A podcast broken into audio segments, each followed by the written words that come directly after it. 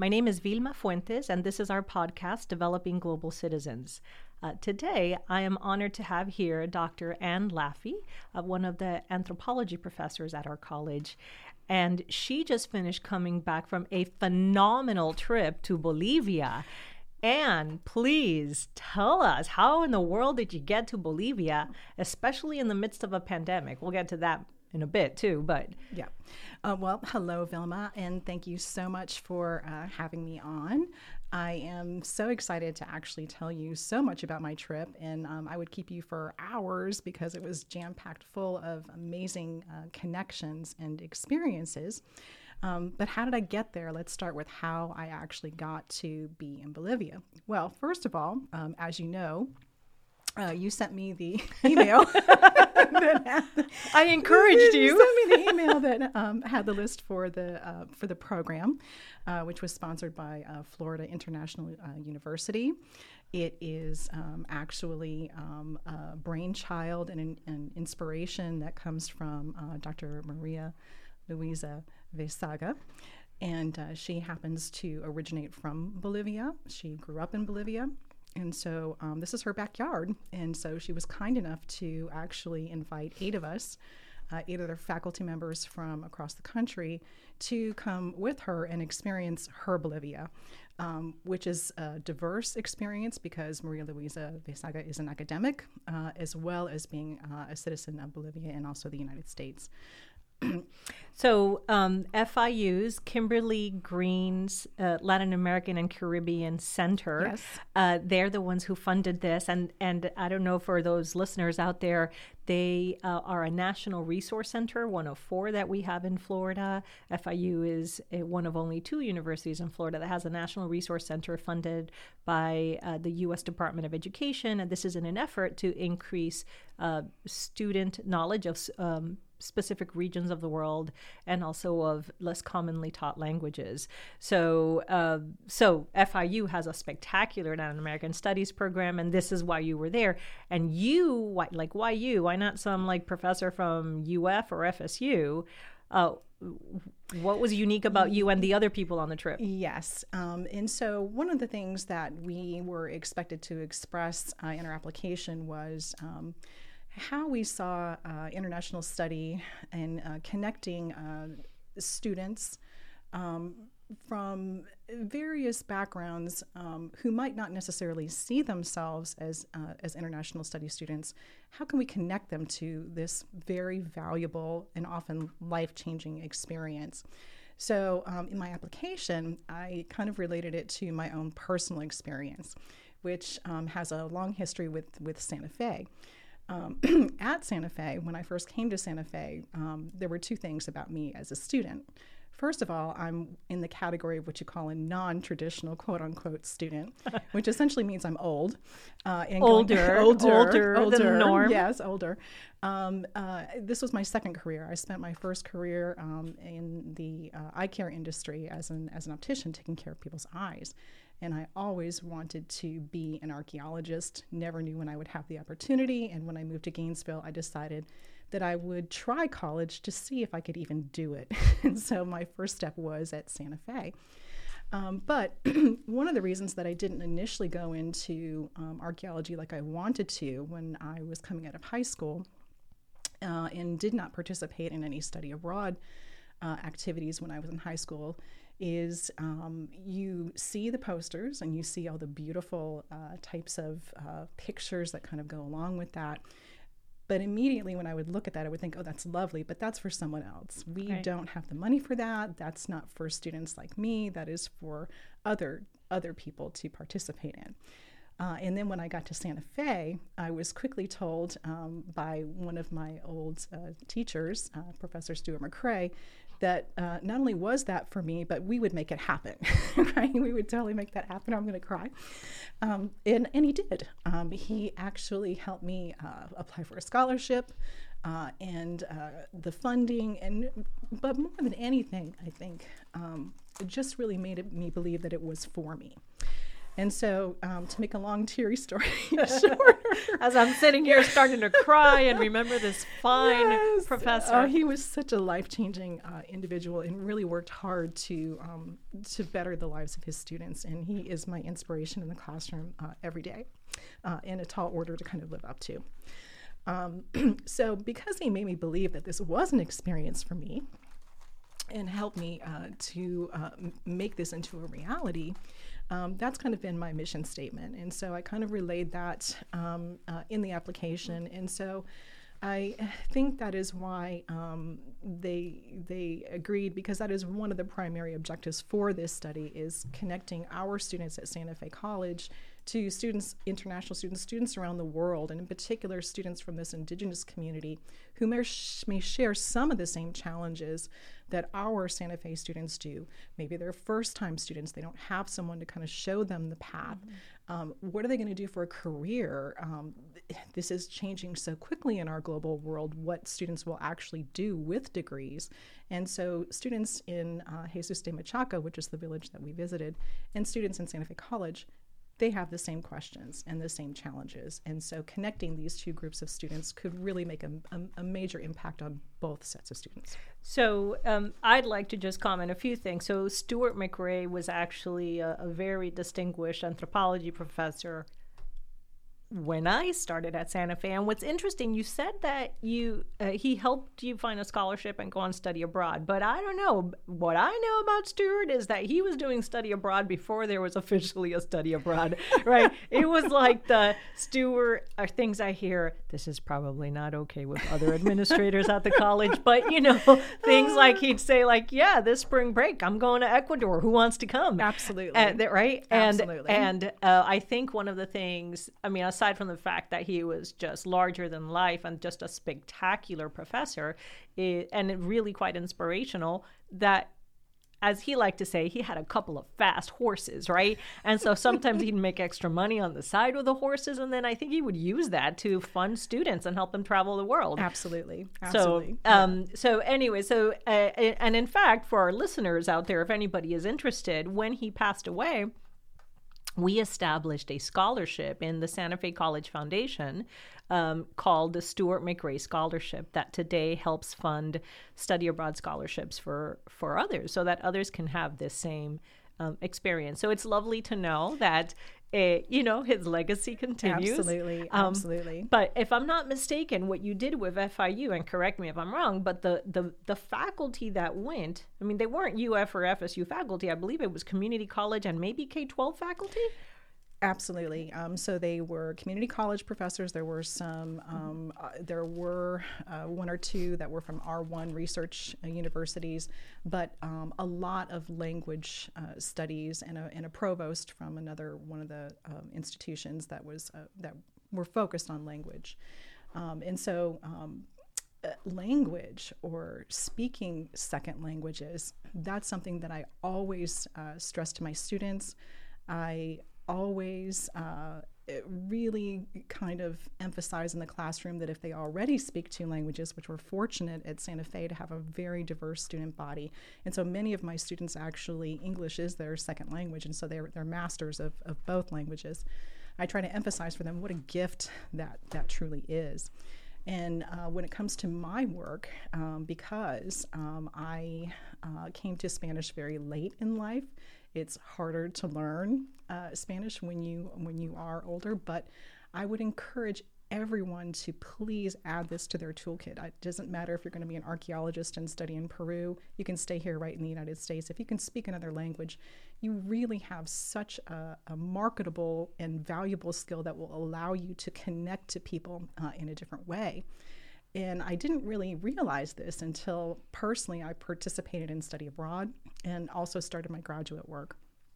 Because um, when you start your graduate work and you are living in an area where people don't speak English and they only speak Spanish, which was what my experience was, um, it helps me also relate to my students in the classroom whose English is a second language because you're you want to tell people um, how you feel about them you want to tell people jokes, you want people to get to know you, you'd like people to know how intelligent you are.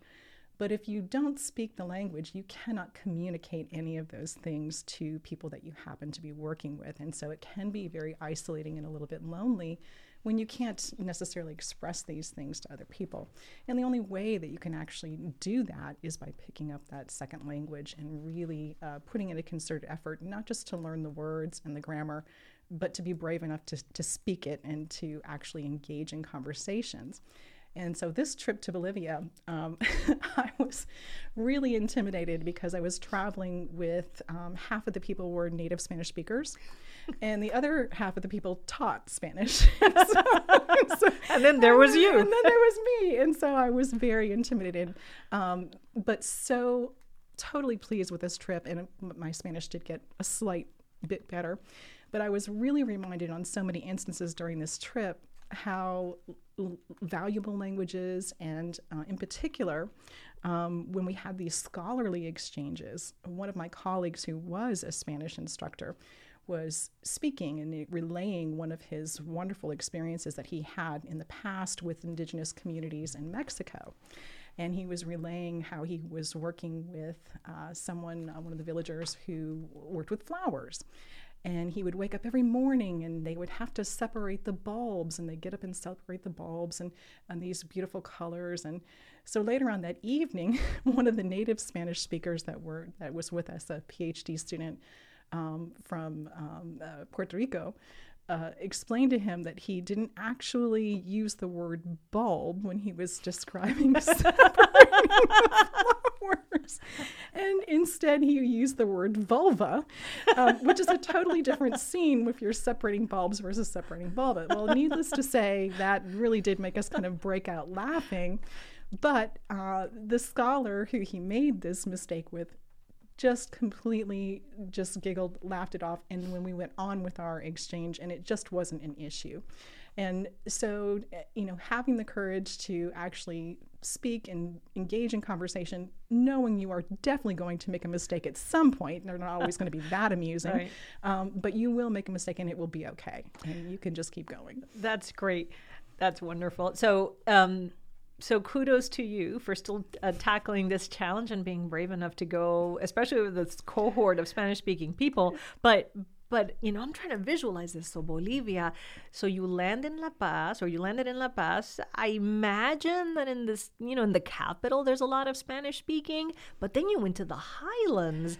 Were you using Spanish there? Explain to me, like what languages were being spoken yes, there. Yes, and so one of the most magical experiences of this trip was being able to go with um, Dr. Veizaga to Jesus de Machaca. Um, she had two things up her sleeve when we visited that community. Well, many things up her sleeve. Um, we began the visit by just exploring the community, which was a beautiful, uh, well kept community with uh, a typical kind of colonial church, which is, uh, you can see those spotted all over Latin America. Um, and then from there, um, we actually had the opportunity to meet with the community leaders or the Mallku, uh, that will come out, as well as the Mallku's wives and other um, and other uh, villagers from from Jesus de Machaca. Um, and so we had an exchange, uh, which was amazing. Um, they brought food, and in particular potatoes. Um, so anyone who's familiar with the Andes will know that there's over 3,000 varieties of potatoes in the Andes, and that's where they originate from, is the Andes. And um, so they had this big textile full of these potatoes of every kind of variety you can ever see and maybe never saw before in your life. And so you're thinking, oh my goodness, I have to eat a lot of potatoes. a lot of potatoes tonight. Um, and also quinoa, because that's another product that, that they make. But the, the, the cool thing about the potatoes is that uh, not all potatoes are the same. And so there, there were many different varieties of flavors to go along with the potatoes, but also um, in exchanging with the food, um, we were uh, participating in something that is a custom in the Andes always. It's always a custom. Hospitality is a is a main uh, main type of social lubricant in the Andes, and so. After we exchanged the food and had a chance to enjoy the delicious food, um, we had an opportunity to talk to um, some of the of the mothers of the children about what their hopes and dreams were for their children as far as their educational goals and things like that.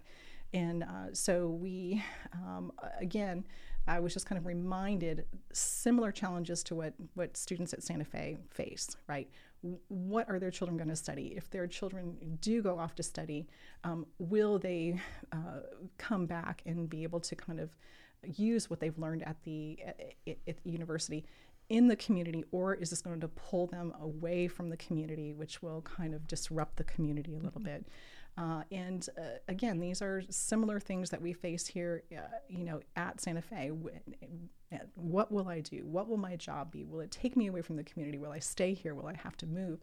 Um, so it was. Um, it, it, it, it was really kind of eye opening to, to speak with the mothers and also spend time with some of the students. So, some of the children were there as well and kind of watch them also interact in the community.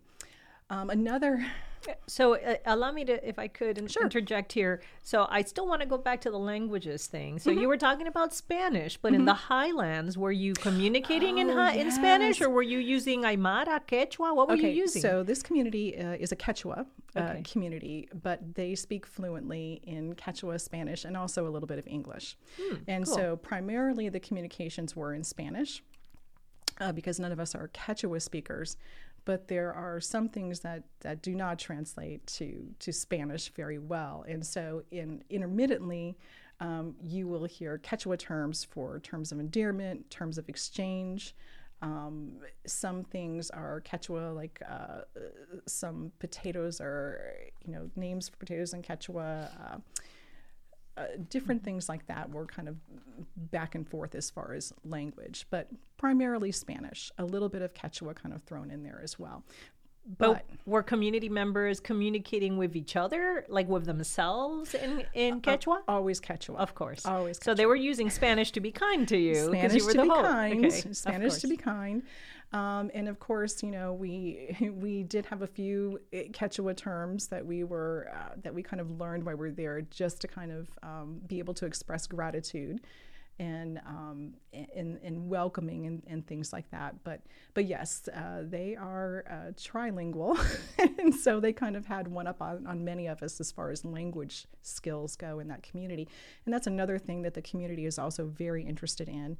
Um, they want to preserve their language because, of course, language is intimately connected with culture and heritage and identity. Um, so they are first and foremost wanting whatever education their children receive to include uh, Quechua. And that actually was one of the main themes of many of the scholars that we also had the opportunity to listen to as well and the challenges that a plurinational nation faces, because that is what Bolivia actually is, is a plurinational nation. Many, many um, Amerindian cultures are, are in that region. Uh, and um, it's difficult for them to actually pick one uh, language. Uh, like, for example, in Ireland, right, you can have you can Celtic and can, everything can be Celtic, but that's not the case in Bolivia. There are many, many languages that are still spoken that are very different from the Amazonian region into the highland region into the valleys. And so dealing with maintaining language preservation under those circumstances is a challenge for our national education system. And that is part of what they're working on as far as decolonization as well, part of their decolonization efforts as a way to um, make sure that they acknowledge the the strengths that they have in the diversity that they have in the country. So I know that there are many countries in the world, it could be India, South Africa, Kenya, whatever, that when you go to primary school, you can receive primary school instruction in your mother tongue. But then as you move to high school, usually it's the national language, whatever it might be Hindi, and then uh, usually when you go to university, then it's English. Mm-hmm. So, uh, uh, what was it like in Bolivia? Are, are, is primary school using the mother tongue? So, currently, it is not using the mother tongue; it is using Spanish. And that's another issue with language preservation that they're having is, is parents are, are torn. Uh, parents want their children to be able to speak Spanish so they can participate in the in marketplace, right, in the marketplace and be competitive. Uh, but they also have a strong uh, desire to maintain their own identity. And so I think what they're pushing for right now, more than anything, is to have both taught from the beginning, both Spanish and also Quechua at the same time. And the children, when we were at the uh, at the uh, meet and greet, lack of a better word, meet and greet, um, were definitely speaking Quechua. You know, and I just want to say, for the sake of our listeners, especially if there's any students out there listening, these are not problems that are unique to the developing world. It doesn't just happen in the Andean region or South America or Africa or whatever. It happens in Europe. I'm thinking this this is a very real issue and politically contentious issue in Ukraine of you know you want people to love and speak your your native language but you know historically it's the people that were fluent in Russian that got ahead in life and got the best jobs. And and today it's now English the ones that you know you learn English and you become fluent in that and that those are going to give you the best positions. And but how do you balance that off with just this preservation? Because like you know you said language culture heritage and identity are intricately woven, I would also add food, Absolutely. which you're kind of insinuating. Yeah. Uh, uh, so, how could you stop eating potatoes if you're Bolivian, or exactly. how could you like stop speaking yes, Quechua and still be Quechua? You can't. Yeah. Right. Yeah. Um, uh, so fascinating. Um, so I think I interrupted you. I did interrupt you. I know this. You were about to say something uh, else about maybe I sorry. Well, okay, let me ask a question. This is a part we're going to cut. Okay, it's about. yeah, the awkward pause about 21 minutes into this. Yeah. Okay. Um, talk to me about so in let's let's begin with terminology mm-hmm. indigenous right mm-hmm. uh, i would if i was speaking to anybody on campus i would say oh yes dr ann laffey was with an indigenous community in the in the highlands of bolivia yeah. Do they see themselves as indigenous uh, did uh, one of your host and guides dr maria luisa veizaga from uf see herself as indigenous yeah so that um, that is a very intimidating question especially coming from someone outside uh, of the community to have to answer that that question, and there isn't an answer for that question. Okay. but um, what I will say is, um, and I'll be honest, um, when I first met um, Dr. Veizaga, I assumed that she would think of herself as indigenous because she comes from Bolivia and she comes from an indigenous community. She does not see herself that way uh, and she has good reasons for not seeing herself that way. She is American, right? She lives in America. She doesn't live uh, in an indigenous community. And so she it, doesn't see herself that way. Okay, wait, I need to stop you right mm-hmm. there. So when you say America, so here in the United States, we're like, I'm American, right? America. Yes. Uh, but um, I know that in my lifetime, uh, you know, also spending part of my life in Latin America, people in Latin America were like, no, we're American. Absolutely. This is the Americas yes. and whatever gave you uh, gringos. Yes. Uh, okay. So, yes. so when she sees herself or others that you spoke to see themselves as American, as American. Yes. How do they see it? Yes. Like so so American is a is definitely one of those terms and I'm glad that you actually brought that up and I also like the fact that you brought up the word gringos because that is, that is definitely It's it's yeah. not a racial slur. No, I don't intend it as a racial no, slur. No, it's just a fact and it's, it's, used in Latin America. it, it is. It is.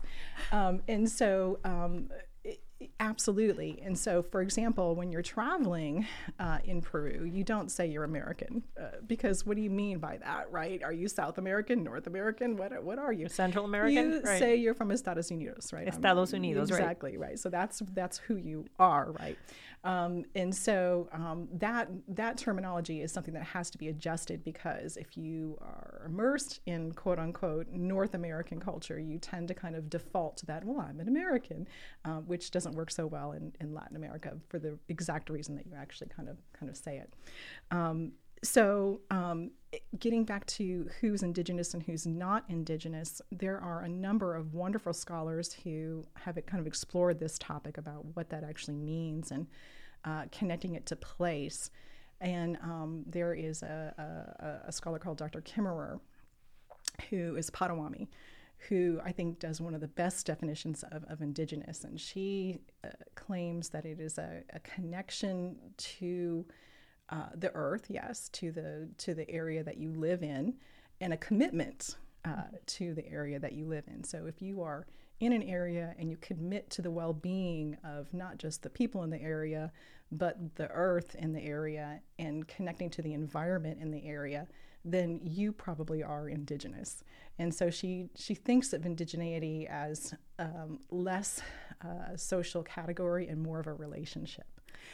You know, and it's striking. I'll just say this. I think so. Terminology matters, identity matters, but who you are as an individual may also change depending on where you are in the world, right? Because, mm-hmm. like, if I'm speaking to somebody from, I don't know, Minnesota, I might say I'm a Floridian, mm-hmm. right? Mm-hmm. But if I was in France, I might say I'm an American.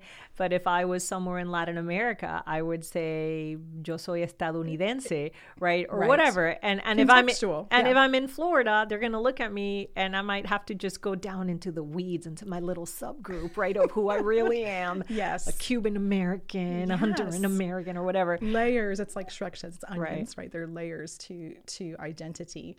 And um, the same thing goes along with with with this word, this kind of charged word of indigeneity, and um, also the fact that um, it can be politicized mm-hmm. uh, oftentimes in, in uh, both positive and negative ways. So I've never heard of it being politicized. Tell me about that.